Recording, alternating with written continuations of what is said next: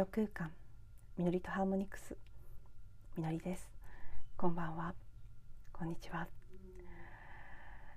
はい、えー、昨日は一日お休みをしました。今日が8月の17日に録音しているエピソードになります。いやーなんかねちょっと不思議な感覚に包まれていてうん。とても深い大きな体験を何て言うんでしょうね通過している最中という感じなので。しばらくこの録音を始める前に30分間ぐらいですかねずっと瞑想しながら自分が今日どんなことをどんな風に言葉にしていくんだろうっていうことを感じていたんですけど。まあちょっと言葉になりそうもないなっていうぐらいの深さで今日はうーん今感じていることを分かりやすい形でまとめてお伝えするっていうことはちょっと難しいかなというふうに思っています。なのでうん昨日主に昨日なんですけど私自身に起きた体験をかいつまんでお話ししつつその結果私が受け取ったものというのはもう少し時間をかけて言語化していきたいなというふうに思います。うんまず昨日ですけど昨日日中は軽井沢に出かけていました日帰りで軽井沢に行ってえー、マリンバのコンサートを聴いたりちょこっと観光をしたりして帰ってきたんですけどあの軽井沢そのものはですね 私にとってプラスマイナスの両面があったような体験でまずやっぱりね東京と違って涼しくて空気も綺麗で風が本当に気持ちよくてですね爽やかな日中午前中はお天気予報が外れて結構晴れて暑いっていう風に昨日関東地方東京方面もそうでしたかね。すごく晴れて暑くなるという予報だったのに家を出かける時は曇っていて軽井沢に着いてからもずっと午前中は曇っていたんですね。で日が差してくるまでは、まあ、肌寒いって感じてしまうぐらいですっかり暑いんだと思って薄着で出かけてしまったのでちょっとお昼食べ終わるまではむしろ寒いどうしようカーディガン持ってくればよかったって ちょっとねアームカバーとかストールとかそういうコンパクトな防寒グッズだけで済ませようとしていたので結構後悔しつつどうしようどうしようと思って過ごしたんですけど、まあね、午後になって日が差してきてからは少し暖かくなってきてその後寒さを感じることはなかったんですがそうそんな風にもうね涼しいとか寒いと感じるぐらいの空気の中うん東京では見られないいろいろな例えば白爪草とかねちょっと久しぶりに見る感じの野に咲く可愛らしい花草花たちやたくさんトンボも飛んでいてうんトンボ鳥木々湖や風あとっても心地のいい空間でのんびりお散歩をしたりして過ごすことができた。そしてコンサートも素晴らしかったですからあのコンサートホールもねとても素敵なところでその辺は全体的に楽しかったんですけどハイシーズンの軽井沢って恐ろしいですね。私あの基本的に人が多い時に人が多く行く場所に行くってことはないですからあんまりしたことのない体験であの読みが甘すぎてちょっともういろんな場面でびっくりでした。お昼ご飯も大行列ででもなんかねそうは言っても割とスムーズに幸いいい感じで流れが運んでくれてそこまで悲惨な思いはしなくて済んだんですけどギリギリセーフっていう感じでしたね。あそれなりに並びましたけどすごいひどいあの長時間の待ちにはならないでお店に入ってサクッと食べてスムーズに会場に時間通り着くことができたり夜も夜で昼以上に混んでてもう本当にびっくりしちゃったんですけどあちこちどのお店も行列もしくは予約で満席ですっていう張り紙だらけでああこんなことになると思ってなかったって思いながら 仕方がなくアウトレットの方にあるあの飲食店が並んでるエリアで名前を書いて待ったんですけどそれもすごく運がよくたまたまねちょっと一瞬波が下がったようなところにスッてもうすごい直感で動いて書いてもうここしかないみたいな感じで書いたら意外とすぐに入れてそれなりに美味しく無事に食べて帰ってこられたんですけどちょっと思っていた以上の混雑で東京が丸ごと移動したようなエネルギー感人が多いエリアはそういう感じですね。あれなんか都内家の周りのあのどの店も行列してる感じがそのまま移動してきたみたいだなっていうね。そういうところでは少し気がめいったりもしつつですけど。まあね。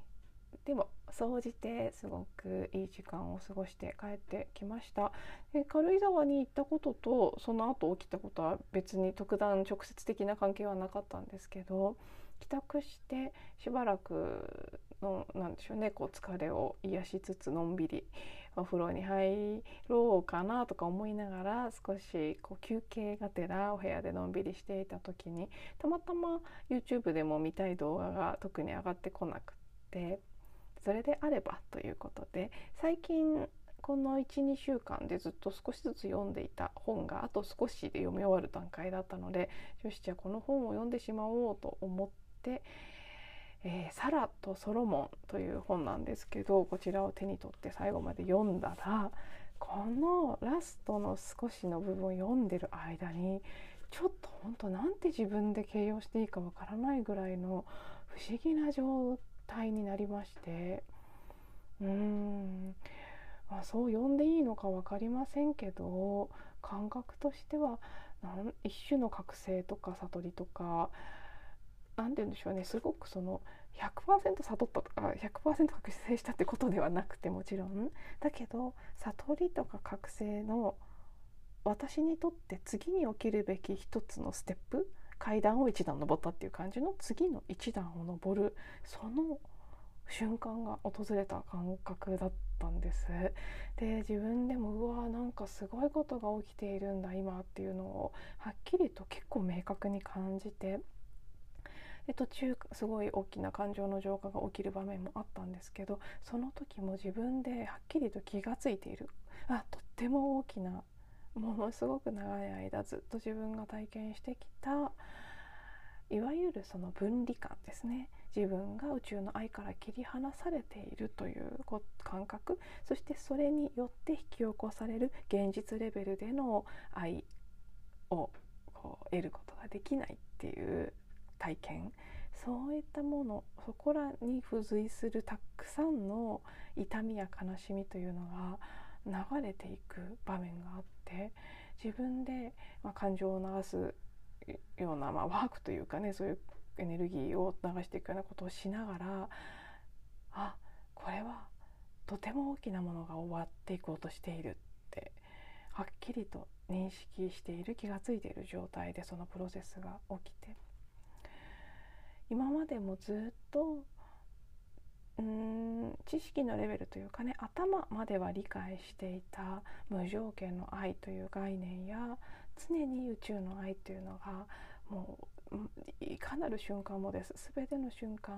存在していて常に降り注いでいる常に流れ込んできている。私たちがそれを妨げさえしなければいつでもその宇宙の愛とか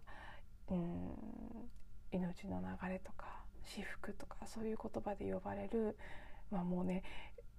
究極それとしか言いようがないその感覚というかね瞑想の時なんかに感じることができるその独特のもう形容名前の付けがたい究極の宇宙の愛の感覚至福の感覚その命の流れ頭は知ってた。だけど感じることができなかった。そのそれにもう一段深いレベルでつながった。頭で知っていたことが腹落ちするような感覚でもう少し深いレベルまで染み渡ってきた。理解が深まった。そういう瞬間が訪れた。このね「サラダとソロモン」という本はとても有名なようですからご存知の方も読まれたことがある方もたくさんいらっしゃるかもしれませんね。すごくいろいろなメディアでも紹介されているということで。でも私はたまたまですね最近割とご縁を感じて見ていた YouTube のタロットカードリーディングをされてる方がちらっとね動画の中でお話しされててあの本当にたくさん自分のことを話す方なので常に常にすごい情報量なんですけどこのね「サラとソロモン」っていう言葉だけが妙に残ったんですね私の中で。で「サラとソロモン」という本がいわゆる引き寄せの法則というものに関して書かれている本だということはに一応知ってたのでで私は引き寄せの法則があんまり好きじゃないのでどっちかっていうとですね間違ってはいないんだけどちょっと私の感覚とずれるんだよなっていうところがあってそんなに積極的に引き寄せの法則っていうことをそれ自体を銘打ってなんか引き寄せの法則ですって言って売ってるものはあんまり好きじゃないんです。結果同じことを言ってるその他のさまざまなものはあって引き引き寄せの法則という存在そのものを否定することでは全くないんですけどまあねあのそう。正面切って引き寄せの法則って言ってるものには私の感覚とはちょっと合わないものがあるからこのサラとソロモンに関してもちょっと半信半疑っていうか悪くはないだろうけど私こういうの本当にね今最これちょっと話それますけど本当に最近ね私の直感ってあまりにもものすごいんじゃないかっていうことに気がつき始めていてやっぱりこう本であれ人であれ何かこうお店であれ物事であれかなりね行く前に感じてたりそのことを深く知る前に知っていたりすごい人でも遠くから見てパッと見ただけで何かを感じてしまったりとか意外とやっぱりすごいセンサーでいろんなこと感じてるんだなっていうことを最近ねちょっと自覚を強めるような流れがあるんですけどそういう意味ではこの「サラとソロモン」っていう本も悪くはないけどすごい好きな感じでもないだろうなっていうのは読む前から分かってたんです。だけどだけどなんかピンときたのでその後たまたまあの本屋さんに行く機会があった時にもしあったら買おうと思ってスピリチュアルコーナーの棚に行ったら置いてあってじゃあということで買ってきてでもそうあの案の定ですねすごい夢中で読むっていうほど好きな質感ではなかったのででも全然悪くもなくってうんうんまあそうだよねそうだよねそうだよねっていうね、まあ、ちょっと割と予想通りという感じで読み進めていっていたんですけどなんかねやっぱ面白いですねこういうのって。結局タイミングとご縁ということなのかなと思うんですけど内容はそこまで私にとって目新しいことはなくてこれまで手を変え品を変えいろんな形でいろんな場面で聞いてきたことのどれかに一致することが書かれているという感じでしたけど、うん、そしてその表現の仕方もものすごく好きっていうことでもないんですけどこのタイミングでこの本から受け取る言葉が私にとっての一つのスイッチがカチッとまたね入って一段階進むきっかけになるそのように私自身が生まれる前に計画していたのかなと思わされるようなうん最後本当にラスト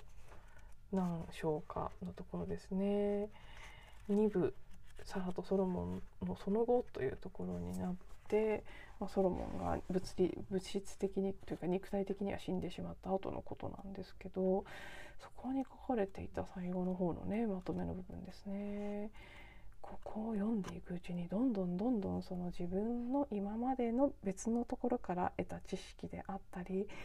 もうずっとこの8年9年という時間の中で実践してきたホーポノポノの教えであったり自分が体験してきたことであったりそういうのがなんかねもう全て自分の中でつながってしまって。今朝あの昨日はジャーナリングまとめることはできなかったのでもうひたすら感じて泣いて瞑想してっていう感覚だけで過ごしてたんですけど朝起きてすぐにあこれはとっても大切なものをたくさん受け取ったから書き留めなければと思ってノートにわーっと書いてうんまあ、6ページぐらい56ページ5ページかな。ぐらい書いてある程度まとめたので、まあ、追ってね少しずつ言葉にしていこうとも思うんですけど今日の時点ではいや何かすごいことが起きましたっていう ことしかすごいってすごいこととか言うのもあんまり好きじゃないので何とも言えないんですけど何かあまり体験したことのない感じになりましたということですね私にとって。うんまあこれはほぽのぽので言っているそのインスピレーションというふうにほぽのぽのの中セルフアイデンティティするほぽのぽのの中では呼んでいるもの。それは今ねこのエピソードの中でも結構繰り返し言ってますけどいろんないろんな呼び方がありますけど何て呼んだらいいかわからないようなその宇宙の愛無条件の愛それは命の生命のそのものの力であって例えばマナというふうに呼ばれたりねいろいろなうんものがいろいろな宗教なりいろいろな教えがいろんな形で呼んでいる全ての源になっている至福のエネルギーの流れというふうに、えーとね、サラとソロモの中では一番最初は混じり気のない至福のエネルギーというふうに書かれていてでそこからまエネルギーの流れという格好書きで書かれていたりしたんですけどでそれは私にとってはホーポノポノが言っているインスピレーションというものと同じだなと。で、まあ、命の流れとか命の水とかうんそういうものですね、えー、果てしない物語では命の泉っていうか表現があったかなと思うんですけど何かそういうね私たちの生命そのものを作り出している宇宙の至福の愛のエネルギー混じり気のない純粋な大元にあるエネルギーのことというふうに、まあ、私はなんとなく感じ認識していますけどその命の流れ至福の流れそれをどんなことが周りで起きていようと自分がどんなことを体験し五感でどんな例えばね不快な感覚をキャッチしていようがそういうものに全く関係なく自分がその至福の流れエネルギーの流れというものとつながり続けることただそれだけなんだっていうことでも今までそれがうまくできなかったで苦しんできたということが、うんまあ、ただつながるだけなんだっていうのももちろんそうですしそれができなかったことそれすらもそれはずっとあるんですよ。その至福のエネルギーとか宇宙の愛というものは。常に絶え間なく流れ込んでいる。私たちが感じていようがいまいが私たちは例えばこのね心臓が動いていることも今吸う空気があることも全てそのエネルギーの流れが作っている現象ですからつながってない人なんていないんです。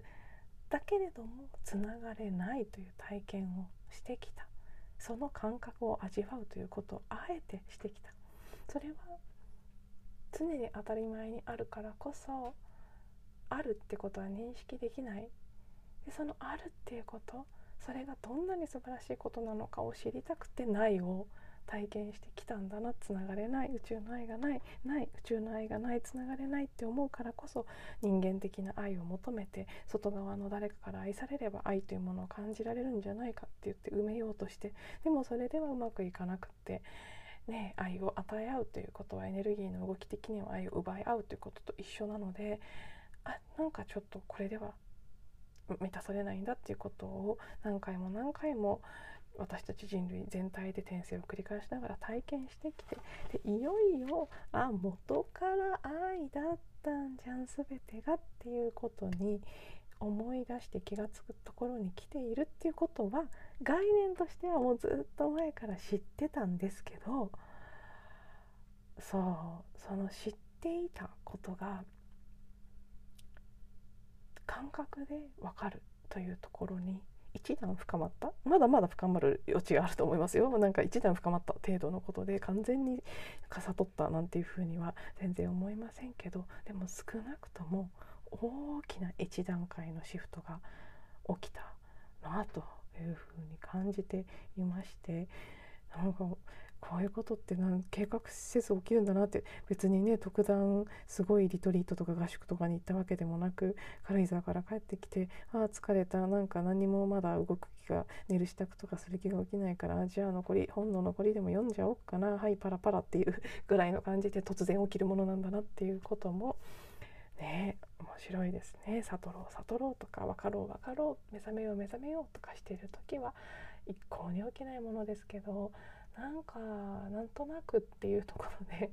もちろんねこの時期すごく、まあ、ライオンズゲートも期間中もそうでしたしその後もとても大きな、うん、サポートのエネルギーが降り注いでいるのでそういうものに助けられてというところと自分が計画していたタイミングということといろんな条件が重なってのことだと思うんですけどねちょっと私自身が圧倒されるぐらいのうん大きな変化が起きつつある感じがして。まだね揺れ動きというか波はあるのかもしれませんけど、まあ、またこの気づきを日々の中で実践して生きていくそのなそのそのプロセスを経てより一層気づきが深まっていくところもあると思うので少しずつ少しずつ自分で言語化できるところまでこう熟成してきた部分からまたお話ししていきたいなと思ってています。ということでね今日は昨日こんなことありましたご報告なんとなく、えー、だらだらとというかゆるゆると